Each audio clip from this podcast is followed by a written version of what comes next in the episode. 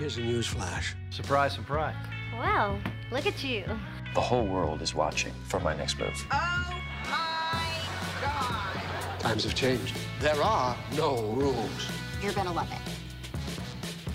Hi, and welcome to Skip Intro, the podcast from Binge, all about the world's best television. Each week, we're here to discuss the biggest new shows on Binge, along with our dinner party recommendations. My name is John Baum, joined every week by Ali Herbert Burns, and together we look after all the great TV and movies that you see on Binge. Ali, uh, what are the two great TV shows we're going to talk about today?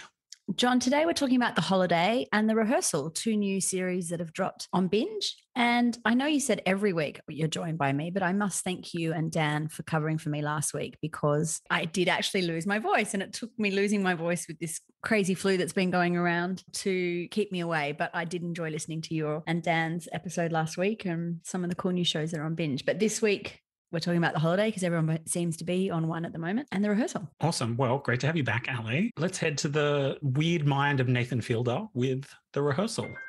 I've been told my personality can make people uncomfortable. Hey, how to make love all night. Oh, well, you know. I think we're going to get along pretty well. but I've learned that if you plan for every variable, a happy outcome doesn't have to be left to chance. This conversation's going pretty well. Yes. So that's no accident. Nathan for You's Nathan Fielder returns to television in an ambitious new comedy series that mixes reality and fiction to explore our anxieties and whether life could improve if we were given an elaborate dress rehearsal. Ali, to no surprise, I think this might be like the best thing I've watched this year. Oh, John, I'm glad you said that. When I was watching it, I was thinking of you and just imagining if you could hug the TV, you probably were. I remember um, when we were both at Stan many years ago buying Nathan for You from Comedy Central and, and you loving that show. And how good to have, yeah, Nathan Fielder back. But this show is so interesting because Nathan himself is a writer and a comedian, and he is making the show, is in the show as he often is, but it's just an insight into the way his brain works and the brains of people that are nervous or a bit more introverted and just the way he delves into decision making and people that are maybe nervous about something and shows them a different path through. So should we maybe explain the show premise a bit? Because what I just said probably sounds a bit confusing. The show premise itself is a little confusing, but I also think you've like hit the nail on the head in that the theme of the show, I think, is like maybe anxiety. But like let's maybe explain what the show is about. So it is called The Rehearsal. If you've ever watched Nathan for You, it is kind of in that universe. If you've not watched Nathan for You, that's fine. We'll explain what we're talking about. So basically, Nathan Fielder is this comedian who sort of plays a heightened version of himself interacting with real people in the world. And in the rehearsal, he is finding these real life people who basically want to rehearse for a moment in their life. So, whether it's confronting a friend about a lie or whether or not to have a child, he gives these people these very elaborate opportunities to rehearse that moment. And by elaborate, I mean like crazy elaborate, building houses, reconstructing pubs in studios. So like a set, doesn't he? Like so that everything's planned. Set yeah. yeah. So that these really ordinary people, and again, to your point, I think what's interesting is you don't see people that are quite like this on television all the time. I don't mean ordinary in a bad way. I just mean ordinary as in not the kind of people you'd normally see on reality TV or a sitcom or whatever. Just yeah, or maybe it's people often have a problem that isn't a headline, juicy, gossipy problem. It's a very everyday problem. You know, someone's having a beef with their brother over some inheritance. Some inheritance, you know, maybe not life changing amounts, but it's kind of the sense of principle and you just tapping into a dynamic that you might see between brothers or in a normal kind of family situation.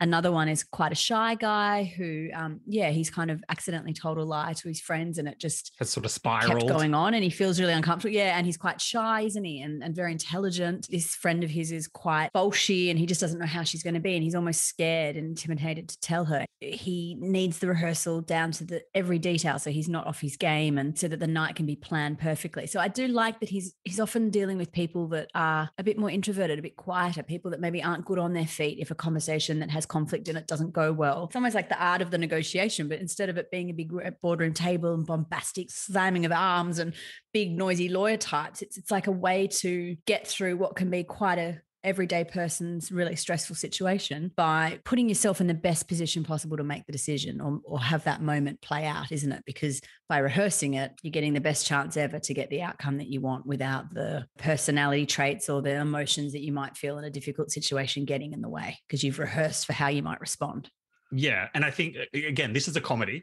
Yeah, yeah. We're, we're talking a lot about like human nature and stuff, but that's also I think what makes it so interesting is it taps into like I think quite a universal theme. But some of the comedy, I guess, comes from the spiraling, ambitious, like crazy ways that the rehearsals go, because part of the rehearsal is thinking about all the possible outcomes.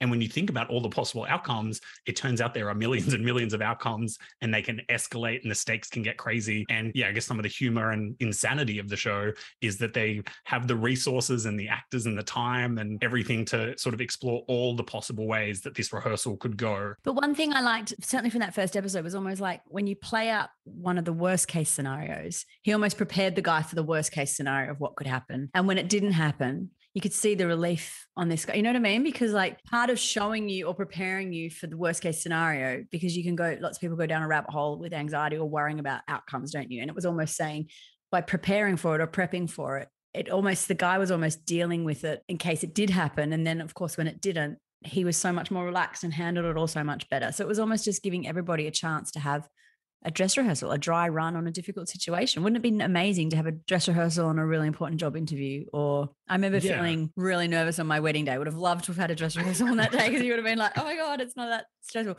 Yeah, but like, you know, just big moments in life or just everyday important moments. They don't have to be these big life changing moments, but they can be big for you. Um, and wouldn't it be nice to have a, a dry run through? I'm not a psychologist. I'm sure there is a word for like the practice of thinking about the worst possible outcomes. And then, of course, if you're ever nervous about something and someone's like, what's the worst that could happen? In your mind, even the worst thing that could happen usually isn't that bad. So this show is giving you the opportunity to actually almost experience the worst thing that could happen because then when it does come to happen in real life, you're prepared and it's usually fine for people who have watched Nathan for You and the show over the course of its couple of seasons really did sort of spiral out into this like much bigger concept. Nathan for You was kind of about small businesses, and this is about like the sort of life decisions or life moments. This series also sort of spirals out of control over the obviously without any spoilers over the first few eps. Things start to spiral, including Nathan's life and the participants that he's working with. So there's this really interesting like almost subplot that runs through the first few episodes, and you kind of again don't know where it's going. And again, because of how ambitious and sort of crazy the show is, it's like just very compelling television. The other sort of comparison that I started to have myself feeling like I was watching a little bit was the Truman Show Mm. because of the way that they completely recreated people's apartments and um, houses and like the pub that they were going to go to to meet this person to have this conversation in. And I started to get this like almost sort of creepy Truman Show feeling that your life was a television show. In this case, these people's lives literally were becoming TV shows and their apartments were getting built into sets. And yeah, it's just bit weird, isn't Yeah. it? Because like one guy is so anxious about this conversation that, and he's at a trivia game as he's doing it, and he takes his trivia really seriously. So even that was interesting insight into this man. But in order to be on his right game and have the right frame of mind to have this conversation, yeah, Nathan kind of geared him up to get the trivia right, so that he was in the right frame of mind to even have the conversation. So it's a really interesting insight into humans and psychology and the brain and what makes people nervous and what you need to have go your way in order to have in a rehearsal situation have it go right so yeah i just it's really interesting it's compelling i was just play the next one play the next one so who knows what it costs, but it just feels like a $50 million like social experiment to Mm. like see how people react in situations. And yeah, I love it. And I can't wait to see where the series goes. and if you love louis theroux and you love that kind of exploration into human beings by going into their yeah, just spending time with people. yeah, Yeah. it's yeah Yeah. Yeah. Louis Theroux's a great reference, actually. It's like a comedic Louis Theroux Truman show, Nathan for you thing. and if that doesn't sell it, like, I don't know what will. well instead of louis theroux doing a documentary and following someone in the street he basically recreates their life on a set to help them yeah. yeah plan can- out I their can- reality I can amazing. almost see, I can see Louis Theroux doing that. But same Na- actually there you go there you go Nathan Fielder got there first, guys. So. So the rehearsal starts uh, Saturday, July 16th, and then new episodes weekly. Enjoy. Six episode run. So awesome This is all sort of absurd. Keep them crying. Don't let up. Okay. I gotta tell you something. I don't want to talk to you again. Do you find it's been healthy for you here? Mm. There's trouble in paradise in the new British thriller The Holiday, which follows a group of friends vacationing in France and the looming tensions of secrets unraveling in an idyllic location. This holiday has officially started. I saw the messages. Are you sleeping with her? Jake, as you know, has issues. You could have killed someone. Ali, I think there's like at least one affair happening, maybe a murder, some sort of arson. It's a fun, like soapy romp. It's a season worth of EastEnders storylines packed into a week in a French villa. Yeah. what I loved about this is you're on holiday, you're seeing them somewhere nice. You know, it's often what you do, well, you dream of doing, you know, go away somewhere nice by the beach, go with friends, take a big house. So four families all kind of roll into this very lovely villa somewhere exotic on the coast.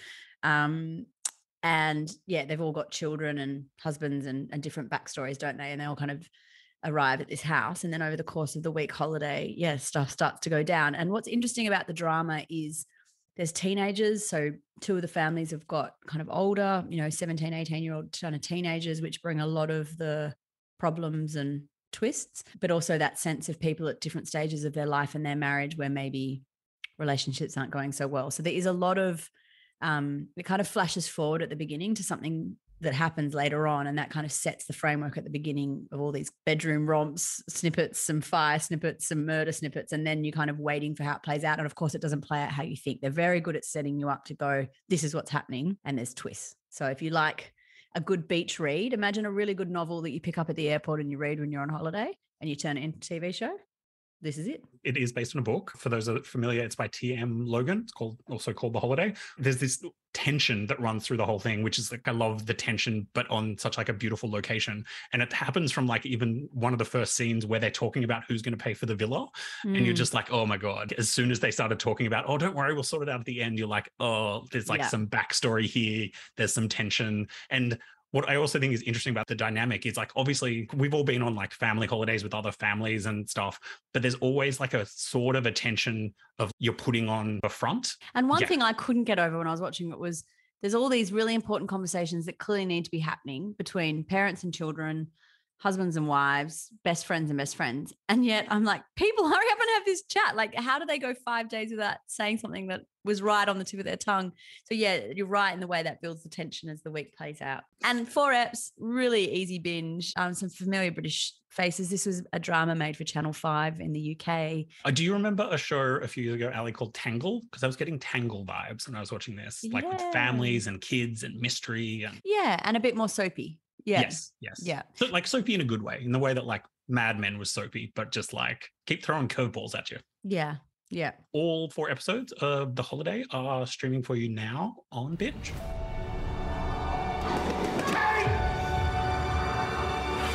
Dad! It was an accident. Liar.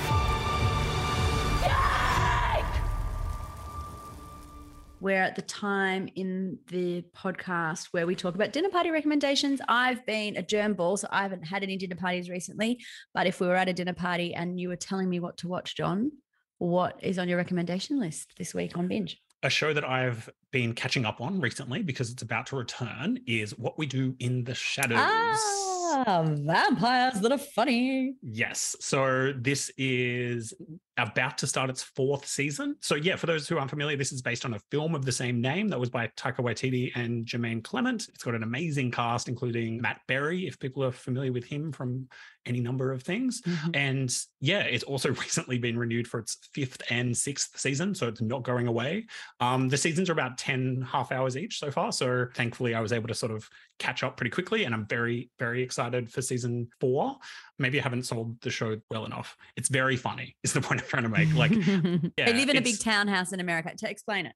Yeah, so they live in this townhouse. Um, their like overlord comes to visit them, who's been, you know, asleep or something for hundreds of years, and he's like, "Oh, have you conquered America? Your Mm. job was to conquer America." And they're like, "No, we haven't conquered America." It's like, "Well, have you have you conquered where you live?" And it's like, "No, we haven't conquered Staten Island." Uh, and despite the vampires, I would say the humor is probably most closely aligned to like The Office and Parks and Rec and Thirty Rock and Mm. Community, like those kind of vibes. So, despite the fact it is this obviously sort of supernatural thing, it's actually, yeah, I would say it sits really comfortably next to those sort of sitcoms. So, if Hmm. that's your kind of humor, I would say absolutely check out What We Do in the Shadows. And of, of course, if you're already watching What We Do in the Shadows, season four has just started. You're in the cool club. It's one of those Yeah. cool quality comedies, isn't it? Give it a And- go. It's it's about roommates. At the end of the day, you forget yeah. that they're funny They're just vampires. roommates li- living their lives, trying to conquer America. Yeah. Um, the other thing I would point point out, just in the whole like culty cool comedy vibe, is that one of the executive producers, obviously besides Jermaine Clement and Taika Waititi, just a few names there. yeah, just just those guys.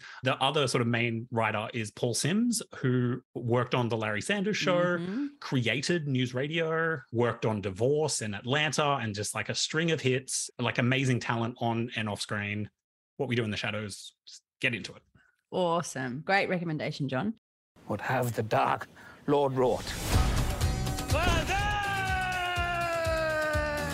This is the big opening of our nightclub. We want the drinks to be very expensive, so then we attract rich humans. Rich humans are basically like veal, conceptually repulsive, but so buttery on my tongue. I'm going to go from vampires to I don't know a different, kind, a different kind of fantasy or sci-fi. I don't know. Yeah. We have fast tracked something this week from the Discovery Network in America, who have made a very, very, very, very compelling documentary about the Trumps. And this is called Trump Unprecedented, and it has three episodes, and all three episodes are streaming now on binge. So it's nearly two hours if you kind of watch it all. And effectively, it's not kind of a news approach to somebody covering Trump. For whatever reason, the Trump family agreed to let a documentary filmmaker, an English guy called Alex Holder, um, unprecedented access, hence Trump unprecedented, I would imagine, unprecedented access, unprecedented outcomes, unprecedented things. But Unprecedented presidencies. yeah, but interestingly, he was covering them during the final stages of the campaign trial, the election. You had this really interesting documentary, but the reason you might have heard about this documentary is because of the access this guy had, because he didn't just have it to the Trumps, he had it to Mike Pence, he was all over Capitol Hill. The vision from this documentary has been subpoenaed for the January 6th committee, which is a US government, I think, Senate committee that's investigating what happened on Capitol Hill on January 6th when they had the riots. And because this filmmaker, Alex Holder, was in and amongst it, he has vision of the Trump family talking about what happened on January 6th and a bit of an insight into their point of view on it, plus some really interesting things that were happening all around it. So there's a lot of noise about this documentary right now because of that January 6th element and the fact that this is such an interesting documentary that it is now being watched by that Senate committee as they look to better understand what was happening that led to that moment in time. So very interesting historical documentary. I think if you're anti Trump, you might watch this and go, okay, I've had some more insight to what this person is, and I'm hearing directly from his mouth and the family's mouth what they think. I think if you're pro Trump, you hear them talking and he sits down and hear a direct interview with him, which often we don't hear, or different news services around the world. You often get point of view on the news presented differently, don't you? But what's interesting about this is you're hearing it straight from them, fly on the wall, sit down interviews, so you can make up your own mind about what you think was going on in America last year. the access is incredible and whenever a high profile person gives a documentary filmmaker this much access it's fascinating because obviously they agree to it and you get that first person as if you're in the room with them access but then you also are watching it and be like why would you ever agree to this i just Yeah, i can't imagine they make a point, don't they, at the beginning saying yeah that opens with a Trump slide. family had no say on the editorial. Like it's not a Trump mouthpiece. This is an independent documentary filmmaker showing you his access and his point of view. Yeah incredible access crazy moments that they've captured. You've seen the like news version of it or you saw it on the news and now you're seeing what was Mm. happening behind behind closed doors at the time. One of the reviews i read compared it a little bit to succession and you do watch this and you hear the way they Also streaming now also on it on, um, and you hear the way the family talks about who's the favorites child and who would you know who's going to take over the dynasty and I don't think it's Eric. You know, it, I think it oscillates between. Eric's a real cousin Yeah. Greg in this. If you want, Shiv, Shiv is definitely Ivanka, And I thought Ivanka was the favorite, but then she's kind of out of favor now, isn't she? Anyway, but um, watch it for yourself, people. Make your own opinions. This is not. It, it's not a point of view being forced down your throats. It really allows you to be a fly on the wall and insight into a historical moment in America and see for yourself what you think. yeah, and I think it's going to keep making noise. So um, noise and news. So yeah, definitely jump on it. Three eps, good binge. All that's now streaming. There was a Trump appointed judge saying just because you want an election to turn out this way doesn't mean that that's what actually happened. I think I treat people well unless they don't treat me well, in which case you go to war. Let's walk down Pennsylvania Avenue. There's no doubt that he would decide that this had been a rigged election. This is a fraud on the American public. This week on Skip Intro, we discussed the rehearsal, we discussed the holiday. I suggested that you catch up on what we do in the shadows um, as season four has just started, and Ali recommended Trump Unprecedented, all of which are now streaming for you on Binge. My name is John Baum, joined every week by Ali. Thank you so much for listening. This podcast is produced by Dan Barrett with audio editing and mixing by Chris Yates, and we're back next week with more Skip Intro.